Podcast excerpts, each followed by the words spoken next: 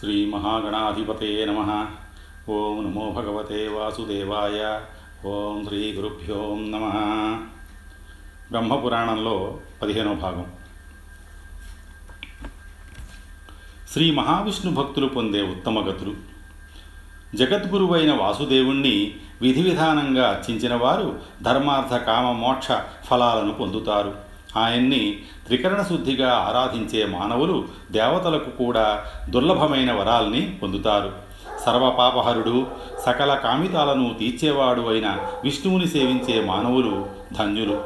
బ్రాహ్మణ క్షత్రియ వైశ్య శూద్ర పంచమ వర్ణాల వారు కూడా మహావిష్ణువుని అర్చించే అర్చించే ఉత్తమ గతుల్ని పొందుతున్నారు.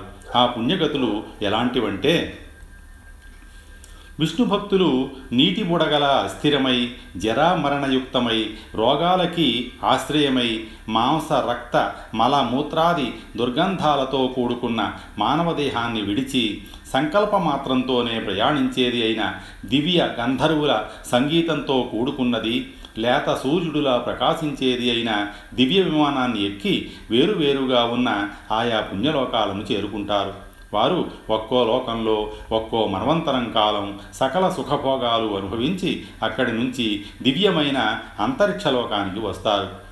అంతరిక్షంలో పది మనవంతరాల కాలం దివ్యభోగాలను భావించి అనుభవించి అక్కడి నుంచి గంధర్వలోకానికి వెడతారు. ఆ గంధర్వలోకంలో ఇరవై మనవంతరాలు ఆనందంగా కాలం గడుపుతారు. గంధర్వలోకం నుంచి విష్ణు భక్తులు సరాసరి ఆదిత్యలోకానికి చేరుకుంటారు. ఆదిత్యలోకంలో కూడా ముప్పై మనవంతరాలు సుఖజీవనం చేస్తారు. అక్కడి నుంచి సకల సుఖాల్ని ప్రసాదించే చంద్రలోకానికి పోయి నలభై మనవంతరాలు అక్కడి నుంచి ఇంద్రలోకానికి వెళ్ళి డెబ్భై సంవత్సరాలు ఇంద్రలోకంపైనున్న ప్రజాపతి లోకాన్ని చేరి ఎనభై మనవంతరాలు జరామరణాలు అనేవి లేకుండా సమస్త భోగాలని అనుభవించి సరాసరి బ్రహ్మలోకాన్ని చేరుకుంటారు. బ్రహ్మలోకాన్ని చేరిన విష్ణుభక్తులు అక్కడ తొంభై మన్వంతరాలు సకల సుఖాలు అనుభవించి తిరిగి భూలోకంలో ఉత్తమ బ్రాహ్మణ వంశంలో యోగులుగా వేదశాస్త్రాలని తెలిసిన పండితులుగా జన్మిస్తారు. తిరిగి క్రమక్రమంగా పైపైకి వెడుతూ ప్రతి జన్మలో నిండు నూరేళ్ళు జీవించి మరల దివ్యలోకాలకి వెడుతూ ఉంటారు. ఈ విధంగా పది జన్మలు గడిచిన తరువాత విష్ణు భక్తులు బ్రహ్మలోకం నుంచి దివ్యమైన వైకుంఠధామానికి చేరుకుంటారు. అక్కడ వంద మనవంతరాలు అక్షయ భోగాలను అనుభవించి జరామరణాలు లేకుండా వారాహమూర్తి లోకానికి వెడతారు. వారాహమూర్తి లోకానికి చేరుకున్న విష్ణు భక్తులు అక్కడ చతుర్బాహువులతో కూడుకున్న దివ్యమైన శరీరాన్ని పొంది సకల దేవతల నమస్కారాల్ని అందుకుంటూ పదివేల కోట్ల సంవత్సరాలు ముక్తి సుఖాన్ని అనుభవిస్తారు. అక్కడ నుంచి నరసింహలోకానికి చేరి అక్కడ కూడా పదివేల కోట్ల సంవత్సరాలు ఆనందంగా గడుపుతారు. ఆ తరువాత ఈ సాధకులు నారాయణ లోకానికి వెళ్ళి అద్భుత కోట్ల సంవత్సరాలు ఉండి దివ్య రూపాన్ని పొంది సురాసురుల చేత స్థుతించబడతారు నారాయణ లోకం నుంచి వారు బయలుదేరి అనిరుద్ధ లోకానికి చేరుకుంటారు. పద్నాలుగు వేల కోట్ల సంవత్సరాలు అక్కడ సుఖాలు అనుభవించి తమ తపశ్శక్తితో సంకర్షణ లోకానికి వెడతారు. ఆ సంకర్షణ లోకంలో వెయ్యి రకాల భోగాలను అనుభవించి మోక్షాన్ని పొందుతారు. అలా మోక్షం పొందిన ఆ విష్ణు భక్తులు జరామరణ రహితమైన వాసుదేవ పరతత్వంలో లీనమైపోతారు.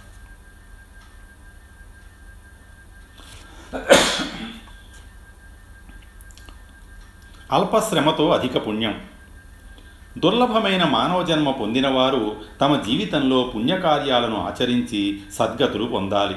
సహజంగా మానవులు దుర్బలులు ఎక్కువ కష్టాలకు ఓర్చుకోలేరు అలాంటి వారు అల్ప క్లేశాలతో అధికమైన పుణ్యాన్ని సంపాదించుకునే అవకాశం కేవలం కలియుగంలోనే ఉంది. ఈ విషయంలో స్త్రీలు శూద్రులు కూడా ఎంతో ధన్యులు. यत्कृते दश बिर्वर्षैः त्रेतायां हायनेव तत् द्वापरे तच्छमानेन अहोरात्रेण तत्कले तपसो ब्रह्मचर्यस्य जपादेश्यफलं द्विजाः प्राप्नोति पुरुस्तेन कले भाषितुं ध्यायन् कृतेय జన్యజ్ఞై త్రేతాయాం ద్వాపరేచ్చయన్. యదాప్నోతి క తదాప్నోతి కలౌ సంకీర్త్య కేశవం కృతయుగంలో పన్నెండు సంవత్సరాలు తపస్సు చేస్తే వచ్చే ఫలితం త్రేతాయుగంలో ఒక సంవత్సరం చేస్తే వస్తుంది. అదే ద్వాపర యుగంలోనైతే ఒక మాసంలో ఫలితం కనిపిస్తుంది. కలియుగంలోనైతే ఒక రోజులో ఫలితం కలుగుతుంది. తపస్సు బ్రహ్మచర్యం జపం మొదలైనవి ఆచరించడం వల్ల కలిగే ఫలితం కలియుగంలో అల్పశ్రమతోనే మానవుడు పొందగలడు. అంతేగాక కృతయుగంలో ధ్యానం చేయటం వల్ల త్రేతాయుగంలో యజ్ఞయాగాలు ఆచరించడం చేత ద్వాపరంలో అర్చనలు చేయటం వల్ల లభించే పుణ్యఫలం కలియుగంలో కేవలం కేశవనామ సంకీర్తనతోనే లభిస్తుంది. ప్రళయకాల సమయంలో మానవుల ప్రవర్తన ఒకనాడు వ్యాసమహర్షి దగ్గరికి మునులందరూ వెళ్ళి స్వామి ప్రళయకాలం దగ్గరలో ఉందో దూరంలో ఉందో మాకు తెలియడం లేదు. కనుక ద్వాపరయుగం ఎప్పుడు అంతమై కలియుగం వస్తుంది? ప్రళయకాలం సంభవించబోయే సమయాన్ని ఎలా గుర్తించాలి? దయచేసి తెలియజేయండి అని ప్రశ్నించారు. వారికి వ్యాసమహర్షి ఇలా సమాధానం చెప్పడం ప్రారంభించాడు. మహర్షులారా మునీశ్వరులారా యుగాంతకాలంలో రాజులందరూ ప్రజల్ని రక్షించకుండానే వారి నుంచి బలవంతంగా పన్నులు గ్రహిస్తారు. క్షత్రియులు కానివారు కూడా రాజులవుతారు. బ్రాహ్మణులు శూద్రుల్ని సేవించి జీవిస్తారు. శూద్రులందరూ బ్రాహ్మణుల ఆచారాలను పాటిస్తారు. వేద పండితులు వేదాధ్యయనం చేయడం మానివేస్తారు. సరిగ్గా మంత్రాలు చదవకుండానే హోమాలు చేస్తారు. శిష్టాచారాల్ని అసహించుకుంటూ ధనమే ప్రధానంగా జీవిస్తారు. మద్య మాంసాల్ని అధికంగా స్వీకరిస్తారు. పరుల మిత్రుల భార్యల్ని అనుభవిస్తారు. దొంగలు రాజుల్లాగా రాజులు దొంగల్లాగా ప్రవర్తిస్తారు. సేవకులు తమకి అనర్హమైన వాటిని అనుభవిస్తారు. ధనమున్నవాడికే గౌరవం లభిస్తుంది. మంచివారిని పరిహసిస్తారు. భ్రష్టులైన వారిని నిందించకుండా అందలమెక్కిస్తారు. పురుషులు వివేకాన్ని కోల్పోయి స్వేచ్ఛావర్తనులై సంచరిస్తారు. విప్రులు శిఖని ధరించరు. పదహారు సంవత్సరాలలోపే స్త్రీలు ప్రసవిస్తారు. ఓర్లలో అన్నాన్ని అమ్ముతారు. వీధుల్లో వేదాలను విక్రయిస్తారు స్త్రీలు మానాన్ని అమ్ముకుంటారు. బ్రాహ్మణులు శూద్రుల్లాగా మాట్లాడతారు. శూద్రులు తెల్లని దంతాలతో తలని తలల్ని గొరిగించుకొని కాషాయ వస్త్రాలను ధరించి ధూర్త బుద్ధితో జీవిస్తూ ధర్మాలు ప్రబోధిస్తూ ఉంటారు. కుక్కలు అధికంగా ఉంటాయి. ఆవుల సంఖ్య తగ్గిపోతుంది. గ్రామం చివర ఉండవలసిన వారు గ్రామం మధ్యలో గ్రామం మధ్యలో ఉండాల్సిన వారు గ్రామం చివర నివసిస్తూ ఉంటారు. బ్రాహ్మణులు తమ తపో యజ్ఞ ఫలాలను అమ్ముకుంటారు. ఋతుధర్మం తారుమారవుతుంది. రెండు సంవత్సరాల గిత్తతో నాగళ్ళు లాగిస్తారు. వానలు క్రమంగా కురవటం ఆగిపోతుంది.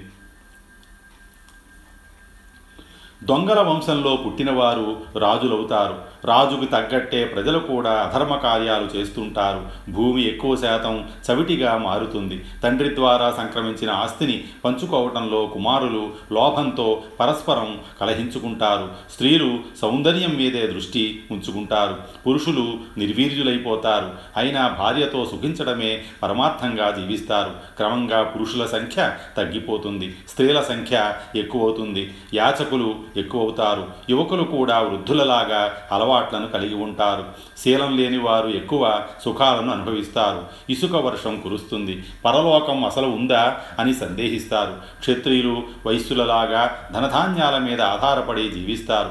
బంధుప్రీతి నశిస్తుంది. రుణాలని సక్రమంగా తీర్చరు. సంతోషం తగ్గిపోయి కోపం మనుషుల్లో పెరిగిపోతుంది. నరులు ఎవరికి వారే తామే గొప్ప పండితులమని అనుకుంటారు. ప్రతివాడు తాను గొప్ప కవి కవీశ్వరుడను అనుకుంటాడు. బ్రాహ్మణులు వర్ణాశ్రమ ధర్మాలను ఆచరించరు. నక్షత్రాలు సరైన యోగాలతో ఉండవు. రాజులు దొంగల్లా తయారవుతారు. యాగం చేయకూడని వారితో యాగాలు చేయిస్తారు. తినకూడని పదార్థాలు తింటారు. నక్షత్రాల కాంతి తగ్గిపోతుంది. దిక్కులు తారుమారవుతాయి. సాయం సంధ్యాకాలంలో దిక్కులు మండుతున్నట్లు కనిపిస్తాయి. పుత్రులు తనకన్నా పెద్దవారైన తండ్రులకు అత్తలకు పనులు పురమాయిస్తారు. బ్రాహ్మణులు నిత్య హోమాలను ఆచరించరు. నిద్రపోతున్న భర్తను మోసగించి స్త్రీలు మరొక చోటికి పోతారు. ఉపకారికి ప్రత్యుపకారం చేయరు. స్త్రీలు భర్తకి తగినంత సుఖాన్ని అందివ్వరు. ఈ విధంగా యుగాంతకాలంలో మానవుల ప్రవర్తన భిన్న భిన్నంగా రకాలుగా ఉంటుంది. క్షర అక్షర తత్వాలు. బ్రహ్మదేవుడి పగటి సమయంలో పరమాత్ముడైన నారాయణుడు సృష్టి చేస్తుంటాడు. రాత్రి కాగానే తిరిగి రుద్రుడు రూపంలో ఆ సృష్టిని తానే సంహరించి నిద్రపోతాడు. ఇదే విధంగా పగలు సృష్టించడం రాత్రి లయం చేయడం అనేవి ఆయన నిత్యకృత్యాలు. అణిమాది అష్టసిద్ధులకి ఈశ్వరుడు అవ్యయుడు జ్యోతిస్వరూపుడు అసంఖ్యాకంగా నేత్రాలు పాదాలు హస్తాలు కలిగి అంతటా వ్యాపించినవాడు విశ్వాత్ముడు ఏకాక్షరుడు ముల్లోకాలను తన స్వశక్తితో ధరించువాడు అయిన ఆ పరతత్వ స్వరూపుడు ఎన్నో రూపాలతో ఈ విశ్వంగా కనపడడంతో అందరూ ఆయన్ని విశ్వాత్ముడు అంటారు. ఆ విశ్వాత్ముడు తనకు తానే రూప పరి పరిణామాన్ని పొంది తనకు తానే ఒక ప్రపంచంగా సృష్టించుకున్నాడు. అప్పుడు ఆయన్ని విరించి బ్రహ్మ అని మహత్తత్వం అని అన్నారు. ఈ మహత్తత్వమే శాస్త్రాల్లో బుద్ధితత్వంగా హిరణ్య గర్భుడుగా చెప్పబడింది. ప్రజాపతులందరి చేత నమస్కరించబడే ఆ మహత్తత్వాన్ని అహంకారతత్వమని అవ్యక్తం నుంచి వ్యక్తమైన విద్య అవిద్య సృష్టి అని వివిధ రకాలుగా వ్యవహరిస్తారు. ఆ ఏకైక తత్వం నుంచే చరాచర విద్య అవిద్య అయిన భూత సృష్టి జరిగింది. వైకృతమైన ప్రపంచం కూడా ఏర్పడింది. ఆ తత్వం నుంచి శబ్ద స్పర్శ రూప రస గంధాలనే తన్మాత్రలు పృథివీ అప్ తేజో వాయు ఆకాశాలనే పంచభూతాలు ఒకేసారి ఆవిర్భవించాయి. అలాగే మనస్సుతో కలిసి త్వక్ అంటే చర్మం చక్షు అంటే కన్ను జిహ్వ నాలుక శ్రోత్ర చెవి ఘ్రాణ ముక్కు అనే ఐదు జ్ఞానేంద్రియాలు ఏర్పడ్డాయి. వీటితో పాటు వాక్ అంటే మాట పాణి చేయి పాద అంటే కాలు పాయు మలద్వారం ఉపస్థ అంటే మర్మావయవం అనే ఐదు కర్మేంద్రియాలు జన్మించాయి. ఈ విధంగా మొత్తం ఇరవై నాలుగు తత్వాలు ఏర్పడ్డాయి. ఈ తత్వాలతోనే సమస్త ప్రపంచం నరకం యక్షులు గంధర్వులు భూతాలు కింకరులు ఉరగులు దోమలు ఈగలు పురుగులు కుక్కలు వంటివన్నీ ఆవిర్భవించాయి. ఈ విధంగా పృథివీ జల ఆకాశాలలో ఉండే స్థిర చర రూపమైన ప్రాణులు జడ చైతన్య పదార్థాలు ఏవైతే ఉన్నాయో అవన్నీ ఆ పరమాత్మ రూపాలే. ఇది అక్షర అనగా నాశనం లేనిది. ఈ సమస్తం తిరిగి ఆ అక్షర పరమాత్మలోనే లయమైపోతుంది. కాబట్టి ఇది క్షర అనగా నశించిపోయేది కూడా అవుతున్నది. బ్రహ్మపురాణ ఫలశ్రుతి ఈ దివ్య పురాణాన్ని బ్రహ్మచారులు గృహస్థులు యతులు కూడా శ్రవణం చేయవచ్చు. బ్రహ్మతత్వాన్ని తెలుసుకోవటానికి ఈ పురాణ శ్రవణం చేయాలి. ఈ పురాణాన్ని శ్రద్ధగా విన్నట్లయితే విప్రుడికి విద్య క్షత్రియుడికి యుద్ధంలో విజయం వైశ్యుడికి అక్షయంగా ధనం శూద్రుడికి సుఖభోగాలు లభిస్తాయి. మానవుడు శుచిగా ఏ కోరికతో ఈ దివ్య పురాణాన్ని వింటాడో లేక పఠిస్తాడో అతను అనుకున్న కోరికలు తీర్చుకోగలుగుతాడు. पुराणं वैष्णवं चेतत् सर्वं किल्बिषनाशनं विशिष्टं सर्वशास्त्रेभ्यः पुरुषार्थोपपादकम् ఈ పురాణం విష్ణు ప్రతిపాదితమైనది. ఆయన్నే పరమదైవంగా ప్రకటించినది. సకల పాపాలను పోగొట్టి పురుషార్థాలన్నిటినీ ప్రసాదించేది. అన్ని శాస్త్రాల కన్నా గొప్పది. ఈ పురాణాన్ని వినేవారికి అన్ని రకాల దోషాల వల్ల వచ్చిన పాపం మొత్తం నశిస్తుంది. ఒక సంవత్సరం పాటు అగ్నిహోత్రం చేస్తే జ్యేష్ఠ శుక్ల ఏకాదశి నాడు మధురలో యమునా స్నానం చేసి శ్రీకృష్ణుడిని దర్శిస్తే ఎలాంటి ఫలితం లభిస్తుందో అదే ఫలితం ఈ పురాణ శ్రవణం లేదా లేదా పఠనం చేసిన వాడికి లభిస్తుంది. శ్రావయే బ్రాహ్మణో యస్తు సదా సర్వసుసంయుత. ఏకాదశ్యాం ద్వాదశ్యాం చ విష్ణులోకం సగచ్చతి వేదంతో సమానమైన ఈ బ్రహ్మపురాణాన్ని పఠించిన విన్న అతడు విష్ణులోకానికి చేరుకుంటాడు. ఏకాదశి ద్వాదశి లాంటి పుణ్యదినాల్లో పండితుడైన బ్రాహ్మణుడి చేత ఈ పురాణాన్ని చెప్పించుకొని శ్రద్ధగా విన్నవారు కూడా విష్ణుపదానికి చేరుకుంటారు. స్వస్తి సర్వే జనా సుఖినో భవంతు. శ్రీ ఉమామహేశ్వర పరబ్రహ్మార్పణమస్తు. స్వస్తి